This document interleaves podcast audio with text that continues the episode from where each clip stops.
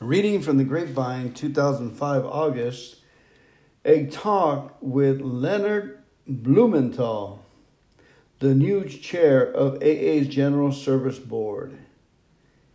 Grapevine asked, how did you ever get involved in AA in the first place? Leonard says, I was hired as a junior counselor at a local counseling center in 1966. And the staff suggested I go to an AA meeting here in Edmonton, Alberta. Just come and see what happens, they said. Like every meeting in those days, it was held in a church basement. There was smoke from the floor to the ceiling, and there was the worst coffee in the world. And I thought, how can this help anyone? I went to more meetings, and I became more intrigued, and I came across clients at meetings who had stopped seeing me, who said they had found what they needed in AA. I still go to the first meeting group. They made me an honorary member. Grapevine. As a non-alcoholic, is it difficult to understand? Leonard. Alcoholics Anonymous can be confusing. AA has its own jargon, its own ritual, and people talk about things that people don't usually talk about. You have to get into it, and it really helps you if you knew some of the people when they were drinking. Grapevine. What kept you coming back? Leonard. As a profession in the field, I wanted to know why it was working. I went to hundreds of meetings in 3 years, and one night I realized that isn't really important. The question is like, why am I an alcoholic? I had to just accept that AA worked. The philosophy of the agency where I worked was to get people ready for AA. That's all we can do. Grapevine. Have you seen AA change since 1966? The alcoholic population, Leonard says, has changed. People come into AA much younger. There are many more female AA members, and the stigma of alcoholism is not what it was. People aren't ashamed to go into recovery, and people coming into AA have used multiple substances. In the 1960s, you still saw the pure alcoholic, and nowadays that isn't always the case. But alcohol is still the primary problem. In the 1960s, you also saw more people who were going to church. AA has adopted in some ways, and in other ways it hasn't. You have the pursuit, and then a lot of people who were never involved in anything spiritual or religious. Grapevine. You came into your first meeting 39 years ago.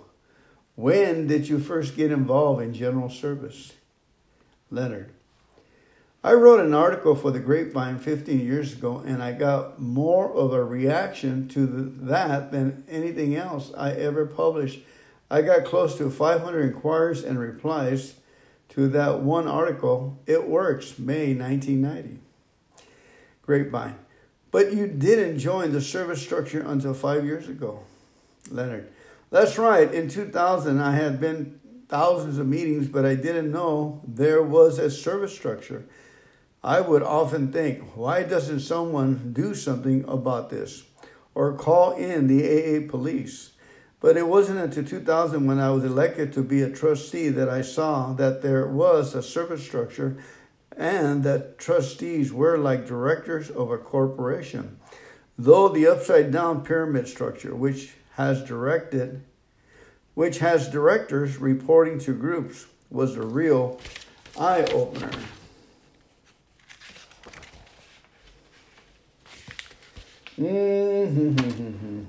Grapevine.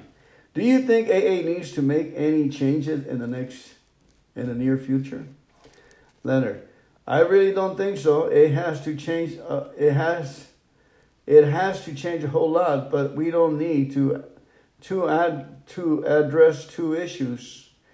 We should look at how the membership has flattened, why AA is not as attractive to alcoholics as it could be, And we need to think about how AA can utilize our Class A trustees to the greater extent possible to promote AA. Grapevine. Why do you think Alcoholics Anonymous has flattened out in terms of membership? Leonard. There's no scientific way of measuring, and I don't have an opinion about that, but there's no other solution than to try to change it at the local level. Sometimes I wonder if people understand 12-stepping the way that they used to. I know that nowadays people drop a drunk off at detox and let the professionals take over, whereas before AA sat with someone and helped to physically sober them up. Grapevine. Where do you see the future growth of Alcoholics Anonymous? Leonard. It could be in the third world countries where are desperately looking for help. AA is free, portable, and can be put into place with innovation where there is no other help available, the way Bill and Dr. Bob did it. Grapevine. What about concerns about the contradictions between the traditions and local customs in different parts of the world? Leonard. We carry the message. We don't enforce it. In 1989, I was a guest in the Soviet Union. Long before I knew about AA service structure, I was a guest as a result of my counseling work. I saw AA growing in the Soviet Union even when it had two things working against it. People were not used to sitting around and talking because you never knew who was an informant, and the whole idea of God was alien. Grapevine. You clearly love AA and devote a great deal of time and effort to the program, and you're about to devote even more time and effort. Do you find it helps you personally? Leonard. Yes, Alcoholics Anonymous is a program for living a good life, and I found it a good one for myself. I have found this way of life must work because there are something like 300 copycat programs, so the basic principles are very valuable. After 39 years, I feel like I am a part of the program. I really identify with it. And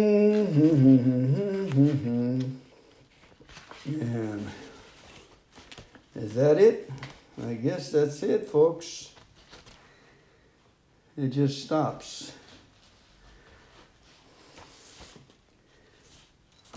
Let's see, all right here. On the website. Leonard Blumenthal, new chair of the General Service Board, is interviewed in this month's issue, but it is not the first time Leonard has appeared in the Grapevine. In May 1990, the AA Grapevine invited friends of the fellowship who work with suffering alcoholics to share their experience, strength, and hope with Grapevine readers. Leonard first Grapevine article, It Works, was published in that issue. This month, visitors to the Grapevine's website at aagrapevine.org will find both Leonard's latest interview as well as his 1990 article. Amen. Thank you so much, everyone, for coming and listening today to Leonard. And thanks, Leonard, for service work. Incredible story. All right, let's move on to another story. This one is called, What's the Big Deal? A long-timer reflects on his first celebration. As I approached the end of my first year of sobriety, I mentioned the fact to one of my daughters. She had lived with me during the 4 weeks of my outpatient treatment and had seen firsthand the beginning of my new life. I said I didn't want to make a big deal out of it, and she said, Why not? I thought for a minute and then said, What the hell, why not? And organized an anniversary party. Just a year before, I was completely alone. I had no friends and barely a job, and I was living a hopeless life. I kept scheming how I was going to commit suicide, but I couldn't even organize that. My daughter stood by me, but at a fearful distance.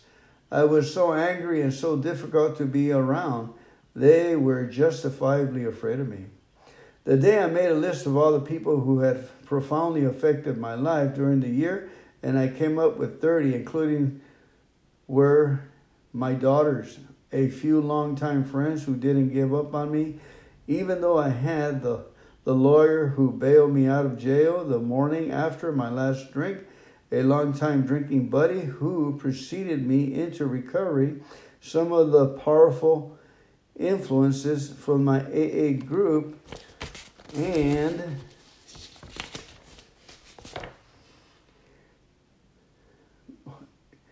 home care. The other recovering alcoholics who had generously shared their lives and feelings. The list didn't begin to include everyone who had helped save my life. The cops who picked me up treated me with respect I didn't deserve.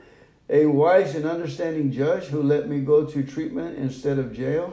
All those men and women without last names who patiently sat through my whining and complaining in AA meetings, aftercare sessions. I mailed out the invites and all but one showed up. 30 people in a one-bedroom apartment in a Minnesota January evening. It was a joyous celebration, a true celebration of life. There was intense mutual pride and love with my children. It was a big deal. Still, I have mixed emotions about celebrating sobriety anniversaries. On the one hand, all the days behind us don't matter. Today is all that counts. 1,000 days sober does not guarantee sobriety today. On the other hand, a day sober, 10 days sober, 300 days sober, all of huge victories. For alcoholics, each day sober represents what we once totally impossible. Each day sober represents what was once totally impossible, so a bunch of them together is worthy of acknowledgement. I had been a drinker for 20 years. The skid downward started with my first drink, and I got worse every day. I lost a marriage, I lost jobs, I got arrested, and worst of all, I lost myself. The details may differ, but my life story is recounted every day in AA meetings around the world. The morning after my arrest, I laid on the bunk in the jail cell, stripped of my belt, my shoelaces, and my dignity. And amongst overwhelming feelings of self-pity and anger, I heard a voice saying, "This has to stop." I didn't know it then, but that was the first day of a wonderful new life. And with the grace of God and the fellowship of AA, I haven't had a drink since. The sober days have rolled by and now number about 10,000. I fulfill many dreams. I fulfill them. I have a wonderful relationship with my children, and they have blessed my life with 10 priceless grandchildren. They have generously let me be part of their families and lives. I've flown airplanes, I sailed boats, I traveled to places that were just words on maps for a Minnesota farm boy. I've been blessed with many friends. A wonderful woman loves me as I am, and she brings new joys to my life. My wish list for life did not include a heart attack and cancer, yet those incidents proved to be valuable gifts.